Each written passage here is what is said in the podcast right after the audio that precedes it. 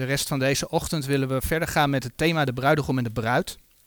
In de laatste twee studies over dit onderwerp hebben we stilgestaan bij de relatie tussen man en vrouw in het huwelijk. We hebben gezien hoe je als man je vrouw hoort lief te hebben, hoe je als man je gezin hoort te besturen. We hebben gezien hoe je als vrouw je man onderdanig hoort te zijn, hem ter hulp hoort te zijn. En we hebben ook gezien dat dit voor beide inhoudt dat ze niet op zichzelf gericht moeten zijn. Ze moeten eigenlijk allebei zichzelf, het eigen ik, wegstrepen. Om er te zijn voor elkaar. En dat is wat die bijbelse rolverdeling inhoudt. En dat levert dan ook een stabiele thuisbasis op voor het opvoeden van kinderen. Zo zagen we hoe het niet wereldgelijkvormig zijn invloed heeft op ons gedrag. Zelfs op hoe we eruit zien. De Bijbel koppelt haardracht voor de gemeente aan de rolverdeling tussen man en vrouw. In feite weerspiegelt de haardracht of je buigt voor de ordening die God geeft. En vandaag willen we dan dus verder gaan met dat thema. En eigenlijk zou je ja, het subthema vandaag kunnen noemen opdat gij lang leeft. En stilstaan bij de opvoeding. Er is al een keer over gesproken naar aanleiding van het onderwerp wat vertellen we onze kinderen. We hebben toen gezien hoe belangrijk het is dat we kinderen al jong in aanraking brengen met het echte woord van God. Leer ze al jong Gods woorden gewoon door de Statenbijbel. Want daarin vinden zij ook de woorden des eeuwige levens. Johannes 5 vers 24, Johannes 20 vers 31. Dus daar gaan we het vandaag niet opnieuw over hebben. Maar wel over een aantal dingen die de Heer rond opvoeden laat zien. En dan willen we allereerst het gedeelte wat ik net noemde, Efeze 6, daar een paar versen van lezen. Efeze 6 vanaf vers 1. Gij kinderen, zijt uw ouders gehoorzaam in de Here, want dat is recht. Eer uw vader en moeder, het welk het eerste gebod is, met een belofte. Opdat het u wel gaat en dat gij lang leeft op de aarde. En gij vaders, verwekt uw kinderen niet tot toren, maar voed hen op in de lering en vermaning des Heren. We bladeren naar Psalm 127. Als je als ouders kinderen mag krijgen, dan laat de Bijbel zien dat dat een zegen is. Psalm 127. Vers 3, daar lezen we. Zie, de kinderen zijn een erfdeel des Heren, des buiks vrucht is een beloning. Als je Psalm verder kijkt, Psalm 128, vers 3 en 4. Uw huisvrouw zal wezen als een vruchtbare wijnstok aan de zijde van uw huis, uw kinderen als olijfplanten rondom uw tafel. Zie, alzo zal zekerlijk die man gezegend worden die de Heere vreest. Nou, misschien is het goed om er hierop te wijzen dat dit inderdaad is onder de wet. En dat je merkt dat de zegen die hier genoemd wordt voortkomt uit de belofte die het volk Israël heeft. Deuteronomium 28, vers 4. Als zij goed doen, als zij de wet zouden houden, dan zou de Heer hun zegenen. Wat tot uiting kwam in onder andere de vruchten des buiks. Deuteronomium 28, vers 4. Het is dus niet zo dat iedere man, zeker in de gemeentetijd niet, die door de Heer gezegend wordt, en ik betrek het even op de man omdat hier in uh, Psalm 127 ook over de man en Psalm 128 vers 4 ook over de man gesproken wordt. Gezegend wordt dat hij dan ook kinderen heeft. En ik denk ons grote voorbeeld Paulus. Paulus was ongetrouwd. En kijk eens hoe de Heer hem uitkoos om de apostel der heidenen te zijn. Kun je vinden in 1 Korinthe 7 vers 1, 1 Korinthe 7 vers 7 en 8, ook 1 Timotheus 2 vers 7. Maar je kunt ook denken aan, ja verder, William Tyndale. Die een grote bijdrage heeft geleverd om de Bijbel in de Engelse taal te krijgen. William Tyndale was ongehuwd en hij eindigde zijn leven op de brandstapel. En juist hij is door de Heere gebruikt tot een grote zegen. En in de eerdere delen van dit onderwerp, bruidegom en bruid, hebben we ook als eerste eigenlijk stilgestaan bij de oproep die we als gemeenteleden van het lichaam van de Heer Jezus krijgen. Juist in de gemeentetijd. Dat als je de gave hebt, om niet te huwen. Zodat je je leven kunt wijden aan de Heer. 1 Korinthe 7 vers 8 en vers 32. Het is dus geen regel. Maar we zien wel in die psalm, die psalmen, dat kinderen een zegen zijn van de Heer. Kinderen zijn kostbaar. Ook in de ogen van de Heer. We bladeren naar Marcus. Dat bewijst hoe de Heer Jezus met kinderen omging. Marcus 10, vers 13.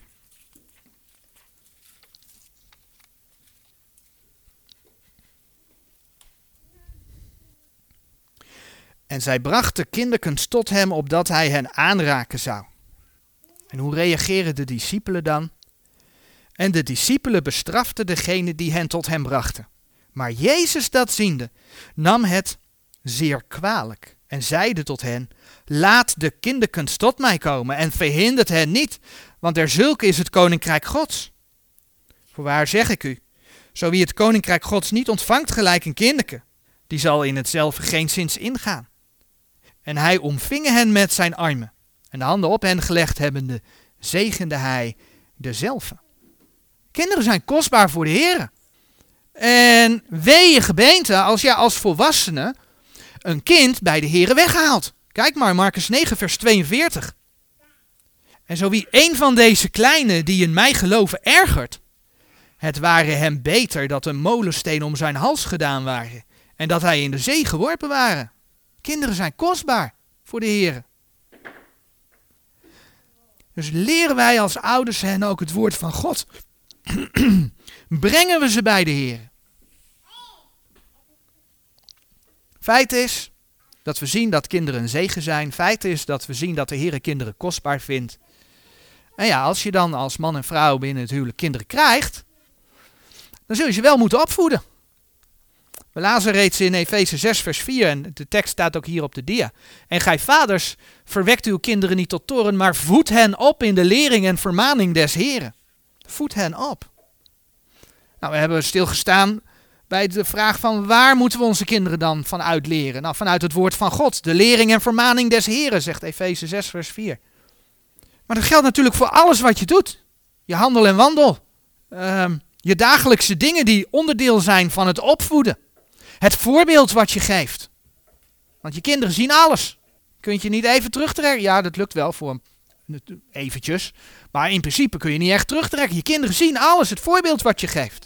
En dan staat er in Spreuken 22 vers 6. De tekst komt zo ook op de dia, maar we zoeken het op, want we gaan wat meer tekst uit Spreuken lezen. Spreuken 22 vers 6. Zo mooi.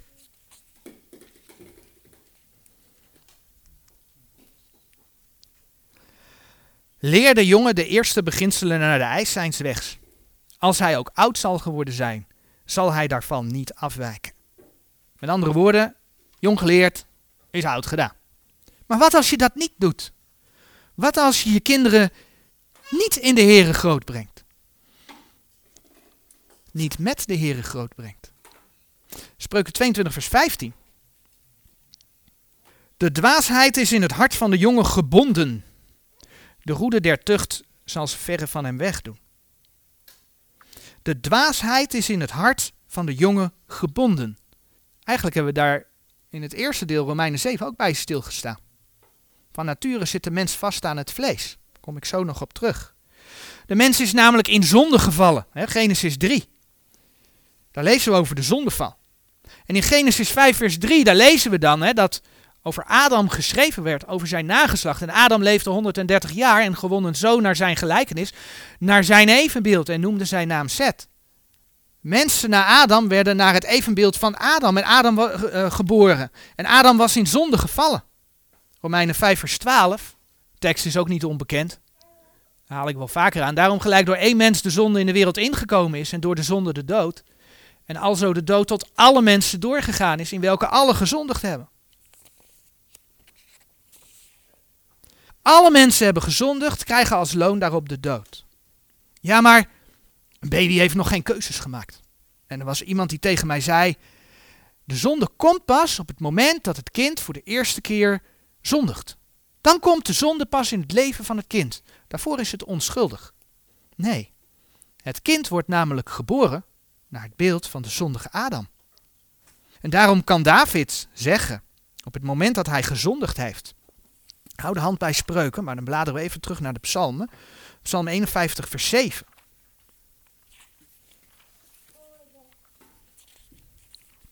Psalm 51, vers 7. Zie, ik ben in ongerechtigheid geboren en in zonde heeft mij mijn moeder ontvangen. Daar staat het, hè? En als je Psalm 58 neemt, vers 4. De goddelozen zijn vervreemd van de baarmoeder aan. De leugensprekers dolen van moedersbuik aan. De zonde is er vanaf de baarmoeder. De mens wordt in zonde geboren. Ja, de Heer is rechtvaardig. Zolang er geen kennis is van de wet, Romeinen 4 vers 15, Romeinen 5 vers 13, zolang er geen kennis is van de wet, rekent de Heer de zonde niet toe. Maar de mens heeft van nature, vanaf de baarmoeder aan, een zondige natuur. Daar wordt hij of zij in geboren. En ik heb het voorbeeld wel eens eerder genoemd. Hoe snel zie je niet hoe dat bij kleine kinderen de kop opsteekt, die zonde? Als ze nog maar net kunnen kruipen en het ergens naartoe kruipt en jij waarschuwt dat ze er niet aan mogen zitten, dan gaan ze je aankijken en dan waarschuw je nog een keer, je laat het in je stem horen dat je dat niet wil. En dan komt er een lach en dan wordt het toch gepakt met een grote lach en jij wordt aangekeken. Zo jong. Dan kan het net kruipen. Maar zo jong steekt de zonde, het niet willen luisteren, de kop op. En dan moet je dat dus wel degelijk direct bestraffen. Een tik over de vingers. Oei. En dat mag vandaag de dag natuurlijk officieel niet. Maar kijk wat de Heer zegt in Spreuken 22, vers 15. De dwaasheid is in het hart van de jongen gebonden. De roede der tucht, ja, de roede der tucht, zal ze verre van hem wegdoen. De roede der tucht weerhoudt volgens Gods woord kinderen van dwaasheid. En het volgende is natuurlijk ook niet populair, maar ik lees het toch maar even voor. Spreuken 23, vers 13 en 14. Weer de tucht van de jongen niet, als gij hem met de roede zult slaan, zal hij niet sterven. Gij zult hem met de roede slaan en zijn ziel van de hel redden. Nu zal ik eerlijk zijn, wij hebben onze kinderen nooit met een letterlijke roede geslagen. Maar een tik over de vingers. Of als ze het bond maakten, sorry meiden, wel een pak voor de broek. Ja, dat hebben we zeker wel gedaan. Maar dat is om het kind op de rechte weg te helpen. De volgende keer weet het namelijk, ik moet dat niet doen, want. En dan hoor je het sommige mensen al zeggen, dat is kindermishandeling. Maar nee, dat is geen kindermishandeling. Weten we nog wat er in Efeze 6 vers 4 het eerste deel staat? En gij vaders, verwekt uw kinderen niet tot toren. Laten we Colossense 3 vers 21 er even bij pakken. Colossense 3 vers 21. Dat zegt het net even anders. En gij vaders wekt uw kinderen niet tot toorn. Dat is Efeze 6 vers 4. En dan zegt Colossense 3 vers 21. Gij vaders tergt uw kinderen niet, opdat zij niet moedeloos worden. Gij vaders tergt uw kinderen niet. Met andere woorden, ouders, zit je kinderen niet dwars. Erger ze niet. Maak ze niet boos. Kinderen weten namelijk heel goed, meestal, of ze fout waren of niet. Ze weten ook heel goed als ze straf verdiend hebben of niet. Merk je ook als je het een keer achterwege laat. Verbaasd. En dan wil ik op een, op een tekst wijzen. En dat gaat niet zozeer over kinderen. Nee, is nog wat anders. Ik zei, ze weten vaak dat ze goed, uh, dat ze fout waren dat ze straf verdiend hebben. Maar ze weten ook heel goed als ze onterecht straf hebben gekregen. Dat weten kinderen ook heel goed. En dan wou ik verwijzen naar een tekst, en dat komt uit 1 Petrus. Dat gaat over het feit dat als de man zijn vrouw niet lief heeft, dat daar iets over geschreven staat. 1 Petrus 3, vers 7.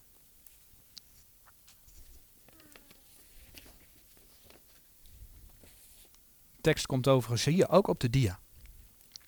En daar staat dan, gij mannen insgelijks woont bij haar, dat gaat dus over de vrouw, met verstand aan het vrouwelijke vat als het zwakste, eergevende, als die ook mede-erfgename der genade des levens met haar zijt, opdat uw gebeden niet verhinderd worden. Dus als je als man je vrouw niet op de juiste manier behandelt, met liefde, Efeze 5 vers 25 spreekt zelfs over je leven voor haar geven. Als je dat niet doet, worden je gebeden verhinderd. Heb je daar wel eens over nagedacht tot je door laten dringen? Wat daar geschreven staat. Nu staat dit over kinderen niet letterlijk geschreven. Maar we hebben vanmorgen wel gelezen dat de Heer Jezus zei over mensen die kinderen ergeren. Ja, iets over een molensteen om de hals en dan in de zee. Dat is wat de Heer Jezus zei, als je kinderen ergert. Dus denk je nou werkelijk dat de Heere God, als jij kinderen ergert, als jij kinderen mishandelt, dat de Heere God dan naar jou luistert, voor jou openstaat, je gebeden verhoort? Denk het niet. Dus we hebben het niet over kindermishandeling. Wij hebben het over corrigeren. Dat is waar we het over hebben. En dat is heel wat anders. En overigens, ouders zijn ook maar mensen. Stel dat je je kind onterecht straf geeft. En ja, het is mij overkomen hoor. Durf je dan als ouder vergeving te vragen aan je kind? Dat is namelijk ook een stukje voorbeeld dat je geeft. Durf jij te zeggen: sorry, wat ik gedaan heb is fout. Dat geeft het kind namelijk het idee, dat laat zien aan het kind. Papa en mama hebben zelf ook door als ze iets fout doen. En willen dat ook rechtzetten. Dat is een heel belangrijk voorbeeld. Spreuken 13, vers 24. Spreuken 13, vers 24. Daar lezen we. Die zijn roede inhoudt, haat zijn zoon. Maar die hem lief heeft, zoekt hem vroeg met tuchtiging. Werkelijke tuchtiging, tuchtiging is vermaning, maar ook kastijding, dan heb je het over de letterlijke straf, is dus een vorm van liefde. Je wilt dat je kind goed terechtkomt. En het is alweer een meer, meer dan een jaar geleden dat wij bij het uh, onderwerp kastijding tot ons nut stilstonden. Maar bij dat onderwerp zagen we dat de Heer een ieder die hem aanneemt, kastijdt uit liefde. Hebreeën 12 vers 6. Dus het moet uit liefde gebeuren. Dan zal dat ook niet leiden tot mishandeling. Maar wat als je niet opvoedt? Wat als je niet bestraft? Dan gaat het kind op, op den duur een loopje met je nemen. Dan denkt het dat het alles kan maken. En alles kan breken. En sommigen, die gaan je regeren. In Spreuken 29 vers 15. Daar lees je. De roede en de bestraffing geeft wijsheid. Maar een kind dat aan zichzelf gelaten is, beschaamt zijn moeder. En dat heeft dus alles met die zonde te maken. Als je het kind niet opvoedt, dan kan het eigenlijk alleen maar zondigen. Want dat kind is nog steeds niet wederom geboren en dat kind wordt in het vlees geboren. Efeze 2, vers 1 tot en met 3 zegt. En u heeft hij mede levend gemaakt, daar gij dood waart door de misdaden en de zonden, in welke gij eertijds gewandeld hebt naar de eeuw deze wereld, naar de overste van de macht der lucht, van de geest die nu werkt in de kinderen der ongehoorzaamheid.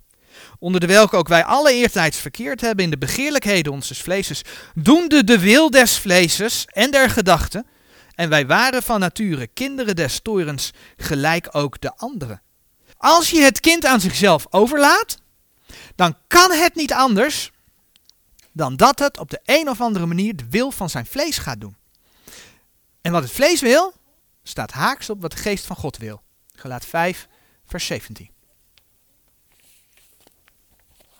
En dan moet je je voorstellen dat veel mensen hun kinderen een zogenaamde vrije opvoeding geven. Een vrije opvoeding. Er zijn scholen die ook op dat gedachtegoed gebaseerd zijn. Het kind kan zelf aangeven als het leren wil. Het kind kan zelf aangeven wat het leren wil. Het kind kan zelf experimenteren met alle dingen.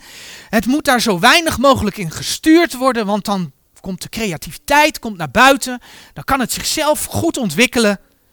En dan staan ze versteld, als ze dan ergens nog gelovige ouders zijn, dat ze later niet naar de kerk willen. Dat ze opstandig zijn. Dat ze geen Bijbel willen lezen. En uh, even verder dat ze naar metalmuziek gaan luisteren. En dat er opeens drugs aan de pas komt en noem maar op. Als jij het kind overgeeft aan zijn vlees, dan is de kans heel groot dat dat vlees over je kind regeert. En opvoeding is dus hetgeen wat dat probeert te voorkomen. Uiteindelijk, heel belangrijk, zal het kind hier ook zelf keuzes in moeten gaan maken. Dat kun je voor je als ouders niet uitstippelen. Maar je kunt al wel, dat laat de Bijbel op verschillende punten zien, al heel jong mee beginnen. Weten we nog wat er in Spreuken 23, vers 13 en 14, wat we daar gelezen hebben? Weer de tucht van de jongen niet, als gij hem met de roede zult slaan, zal hij niet sterven. Gij zult hem met de roede slaan en zijn ziel van de hel redden. En dat is waar het uiteindelijk allemaal om te doen is. Efeze 6, vers 4 zegt ook: En gij, vaders, verwekt uw kinderen niet tot toorn, maar voed hen op in de lering en vermaning des Heren. Je probeert je kinderen bij de Heren te brengen, je probeert je kinderen van de hel te redden. Want ja, als zij ongelovig groot worden, de Heren aan de kant zetten, dan gaan zij net als alle andere ongelovigen op weg naar de hel. Daar probeer je ze van te redden. Het resultaat van geen corrigerende tik of geen pak voor de broek mogen geven. Het resultaat van een vrije opvoeding waarin kinderen zonder God hun eigen weg mogen kiezen, is ook duidelijk in deze huidige maatschappij. Maatschappij van de laatste dagen. Ik noemde al even dat het kind, als het de kans krijgt, ook wel over jou wil regeren. Het wil wel even bepalen wat jij gaat doen. Maar het is juist een teken van de tijd dat kinderen letterlijk ook zullen regeren. En we hebben dat vers eerder aangehaald. Ik ga dat nu niet opzoeken, maar het is Jesaja 3, vers 12 en 13. Gaat overigens over Israël. Maar als kinderen de VN gaan toespreken en de VN, de wereldleiders gaan vertellen wat ze moeten doen, dan is dat een teken van de tijd. Een teken van een wereld die zich van God heeft afgekeerd. En ja, omdat opvoeding door ouders gekoppeld is aan de God van de Bijbel, begrijpen we waarom de maatschappij een vrije opvoeding wil. Begrijpen we waarom de overheid steeds meer zeggenschap achter de voordeur wil. En dan zijn er enkele gevallen van mishandeling. Dat zal echt wel waar wezen. Dat is ook heel triest. Zeker als we weten wat de Heer over kinderen zegt. Dus daar wil ik helemaal niks aan, aan, aan afdoen. Maar het feit om enkele gevallen dat dat plaatsvindt in een maatschappij die los is van God. Dus ja, logisch ook dat alle, allerlei excessen komen. Dat willen ze gebruiken om dan meer invloed achter de voordeur te krijgen. Dat hoor je af en toe in het voorbij komen. Ik heb het voorbeeld al eerder laten zien. Ze willen eigenlijk dat kinderen al zo jong mogelijk naar school gaan. Haal ze bij de ouders weg. Zo wilde de paus dit jaar een conferentie met wereldleiders organiseren. Over onder andere de opvoeding van de jeugd. Want wat wil die paus? Hij wil een wereldwijd onderwijspact sluiten om de verdeelde wereld te verenigen en te verbeteren. En hij zegt in een aankondigingsvideo onder andere, en ik weet niet of jullie die zinnen kunnen lezen, maar dat is er een deel uit, zegt hij onder andere, ik citeer, we kunnen de wereld niet veranderen zonder dat we die verandering onderwijzen. Een Afrikaanse spreuk luidt dat het onderwijzen van een kind een heel dorp aangaat. Wij moeten zo'n dorp creëren. Tot zover het citaat van de paus. We zien hier dus hoe de paus, een Jezuïet, zegt dat we de wereld als een dorp moeten zien. En dat het dorp verantwoordelijk is, niet de ouders, dat het dorp verantwoordelijk is voor de opvoeding van het kind. Die conferentie is niet doorgegaan, maar men is nog steeds van plan om die te houden. Men heeft hem voorlopig naar oktober vooruitgeschoven van dit jaar. En even buiten het feit dat ons onderwijs, of het nu openbaar of zogenaamd christelijk is, want dat maakt helemaal niet uit, al flink gekleurd is door onze overheid. Zo zien we vandaag de dag steeds meer pogingen van overheden om ouders ja, bij de opvoeding van hun kinderen eigenlijk de verantwoording weg te nemen. Zo kreeg ik gisteren nog een nieuwsbrief van Chick, van de Chick-traktaten. En daarin was onder andere het volgende te lezen. Tennessee wil controle over uw kinderen. Publieke verontwaardiging heeft ertoe geleid dat het Tennessee Department of Education gestopt is met een plan om de controle over het welzijn van de kinderen van de staat, de kinderen van de staat, van geboorte tot 18 jaar over te nemen. In wat Fox News een oefening in durf noemde, zou een nieuw gevormde taskforce van het ministerie van Onderwijs elk kind in de staat bezoeken om te kijken naar hun welzijn. Er moesten gegevens worden verzameld over de gezinssituatie met een mandaat om onveilige of ongezonde praktijken te melden. Nou, als je dan dus denkt aan hoe onze onderwijsinspectie in Nederland bezig is om scholen te benaderen, uh, de, enquête die ik de vorige keer uh, over vertelde, dan weet je wat dat inhoudt hè, eh, voor overheden. Gezinssituatie met een mandaat om onveilige en ongezonde praktijken te melden. Tot zover het citaat. We zien waar deze wereld naartoe gaat. We zien hoe men mensen wil beïnvloeden. Bid je voor de overheid. 1 Timotheus 2 vers 1 en 2. Opdat we alsnog een gerust en stil leven mogen leiden. Niet voor je eigen rijkdom, maar om je kinderen en anderen over de Heer te kunnen vertellen. Want hij wil, 1 Timotheus 2 vers 4, dat alle mensen zalig worden en tot kennis der waarheid komen. Onze Heer heeft ons nog niet thuis gehaald. Hij kan nog steeds de plannen van onze wereldleiders weerhouden. Zo mag je voor je kinderen bidden dat ze beschermd mogen zijn. Dat ze de Heere jong mogen aannemen. Dat ze hun ogen open mogen hebben. Dat ze al heel jong als kind onderscheidingsvermogen hebben om te zien wat er in deze wereld gebeurt. Maar wij moeten ze het wel vertellen, want jullie als ouders moeten ze het wel vertellen, want een ander doet het niet. En daarom is het noodzakelijk om je kinderen al heel vroeg op te voeden in de lering en vermaning des Heren. En wat vertellen we onze kinderen dan? Zomaar enkele voorbeelden. We kunnen onze kinderen al jong vertellen dat ze de Heren moeten vrezen. Psalm 34, vers 12. Teksten staan op de dia.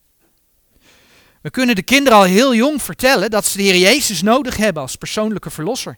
Breng ze bij de Heer Jezus. Marcus 10, vers 14. We kunnen ze al heel jong vertellen dat ze de Heer mogen loven. Psalm 48, vers 12 en 13. En dat ze de schepper mogen gedenken. Prediker 12, vers 1. Laat ze niet jong de wereld uitproberen, maar breng ze vroeg in contact met de Heer. En nu is er best wel veel over tegen ouders gezegd. Maar het gedeelte wat we vanmorgen gelezen hebben in Efeze 6 zegt ook iets tegen de kinderen. Efeze 6, vers 1 tot en met 3. Daar lezen we. Gij kinderen, zijt uw ouders gehoorzaam in de Heer, want dat is recht. Eer uw vader en uw moeder, het welk het eerste gebod is met een belofte, opdat het u wel gaat en dat gij lang leeft op de aarde. En hier hebben we dus een mooie illustratie van wat we vanmorgen gezien hebben bij Romeinen 7. Het is niet zo dat de wet voor deze bedeling, voor de gemeentetijd, van nul en geen waarde is. Ja, er zijn verschillen, daarom moeten we het woord recht verdelen. Maar hier zien we opnieuw een voorbeeld dat het verdelen van, van, van de schrift niet laat zien dat de wet geen informatie meer heeft. Onderdelen van de wet zijn wel degelijk voor de gemeente, dat lezen we hier. Want dat gebod wat Israël kreeg, staat in Exodus 20, vers 12. En dat gebod was: eer uw vader en uw moeder, opdat uw dagen verlengd worden in het land dat u de Heere uw God geeft. Opdat uw dagen verlengd worden. En als je dan in Exodus 20 gaat kijken, zie je dat het niet het eerste gebod is. En we lezen hier in Efeze 2, het welk het eerste gebod is, met een belofte. Het is namelijk wel het eerste gebod met een belofte. En die belofte hebben we gelezen. In Exodus wordt er gezegd dat het een belofte is voor in het land. In Efeze voor de gemeente wordt er gezegd dat het een belofte is voor op de aarde. Het wordt toegepast op de gemeente. En dan lezen we in Efeze 6 vers 1 dat het vers spreekt over in de Here. Dat betekent dat we over gelovige ouders spreken. Je bent namelijk in de Heer of niet. 1 Korinthe 12 vers 13, 2 Korinthe 5 vers 17. En als kind heb je natuurlijk je ouders te gehoorzamen, maar zeker als ze in de Heer zijn. Wat als je ouders nu niet in de Heer zijn? Dan kun je ze net zo lang gehoorzamen. En ja, voor jonge kinderen speelt het natuurlijk nog niet zo, maar vooral als ze wat ouder worden. Totdat ze tegen Gods woord ingaan. Eigenlijk is dat wat de apostelen ook antwoorden tegen de Joodse raad. In Handelingen 5, vers 29. Ze hadden allerlei verboden gekregen. En dan wordt er gevraagd waarom ze zich daar niet aan houden. Ja, zeggen de apostelen dan, Handelingen 5, vers 29. Maar Petrus en de apostelen antwoorden en zeiden: Men moet goden meer gehoorzaam zijn dan mensen. Maar in principe is het de wil van de Heer dat kinderen hun ouders gehoorzaam zijn. En er staat dan zelfs bij in Efeze 6, vers 1, want dat is recht. En zolang het allemaal leuk en aardig gaat, en we hebben een gezellige dag, ja, dan is dat niet zo moeilijk natuurlijk om je ouders te gehoorzamen. Zullen we een ijsje gaan kopen? Ja, dat kunnen we wel doen. Maar op het moment dat je iets wilt wat niet mag, oei, dan wordt het lastiger. Zeker als je dan toch even net iets doet wat niet mag en de ouders worden ook nog boos. Dan wordt het wel lastiger. Maar dan spreek ik nu even over ouders die geloven. Ouders die de Heer kennen, wederom geboren ouders. Besef als kinderen dat je ouders van je houden. En dat ze jouw leven willen sturen. Willen opbouwen op basis van Gods woord. Dat ze je ook het eeuwige leven in de Heer Jezus willen aanreiken. En buiten het eeuwige leven willen je ouders je door Gods woord een hoop ellende besparen. Kijk wat de Heer zegt van kinderen die naar hun ouders luisteren in Spreuken 13 vers 1. Spreuken 13 vers 1. Een wijszoon hoort de tuchten des vaders, maar een spotter hoort de bestraffingen niet. Je bent dus wijs als je naar je vader luistert. En in Spreuken 1, vers 8 tot en met 16 lezen we. Spreuken 1, vers 8 tot en met 16. Mijn zoon, hoor de tucht uws vaders en verlaat de leer uw moeder niet. Je wordt dus ook opgeroepen om te luisteren naar je moeder. Dan gaan we verder.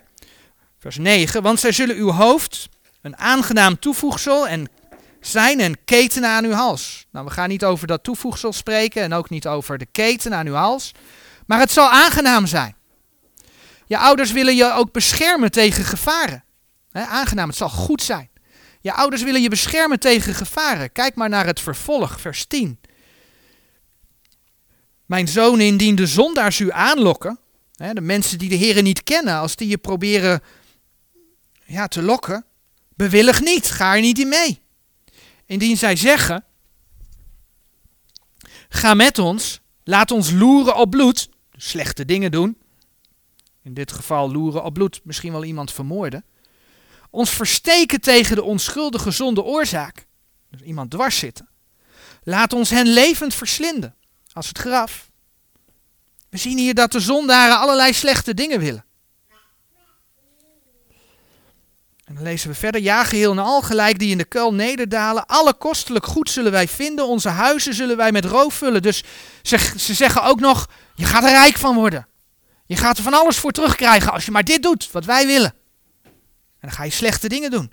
Gij zult uw lot tot midden onder ons werpen. Wij zullen alle één buidel hebben. Mijn zoon, wandel niet met hen op de weg. Ga niet met ze mee, ondanks dat ze belofte doen. Weer uw voet van hun pad want hun voeten lopen ten boze en hij, zij haasten zich om bloed te storten.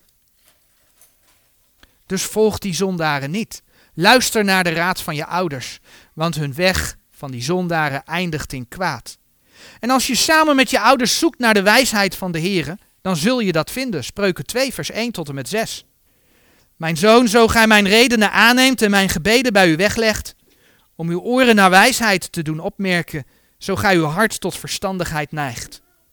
Ja, zo gij tot het verstand roept, uw stem verheft tot de verstandigheid. Zo gij haar zoekt als zilver en naspeurt als verborgen schatten. Dan zult gij de vrezen des Heren verstaan en zult de kennis Gods vinden. Want de Heere geeft wijsheid. Uit zijn mond komt kennis en verstand. Je zult de kennis en wijsheid van God vinden. God zal je verstandig maken.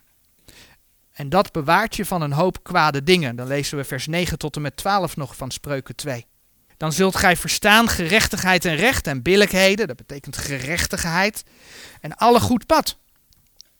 Als de wijsheid in uw hart zal gekomen zijn en de wetenschap voor uw ziel liefelijk zijn, zal liefelijk zijn.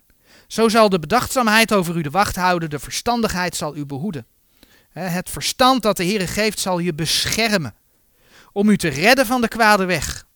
Van de man die verkeerdheden spreekt. En dat gaat nog even door, maar dat laten we even zitten. De Heere wil je leiden op het goede pad. Hij bewaart je dan van de kwade weg. En je ouders helpen je vanuit Gods woord om die goede weg te vinden. Het bewaart voor de zogenaamd wereldse vrienden. Het bewaart voor stelen. Het bewaart voor dronkenschap. Het bewaart voor hoererij. Het bewaart voor drugs. En noem maar ellende op. En daarom lezen we dus zelfs in het Nieuwe Testament de belofte. Efeze 6, vers 3 is dat. Ik wees op 6, vers 4, maar dat moet Efeze 6, vers 3 zijn. Opdat het u wel gaat en dat gij lang leeft op de aarde. Dat staat zelfs in de brieven aan de gemeente. En als laatste tekst willen we dan Spreuken 20 vers 11 erbij pakken.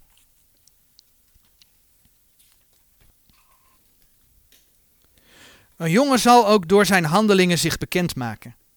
Of zijn werk zuiver en of het recht zal wezen. En er zijn hier best een aantal kinderen die hun leven aan de Heer hebben gegeven. Die dat beleden hebben dat ze dat gedaan hebben. Maar in deze tekst lees je dat wat uit jij doet, blijkt wie je bent. En daarom is de vraag aan de kinderen, en daar mag je voor jezelf antwoord op geven. Blijkt uit jouw houding ten opzichte van je ouders dat je de Here lief hebt.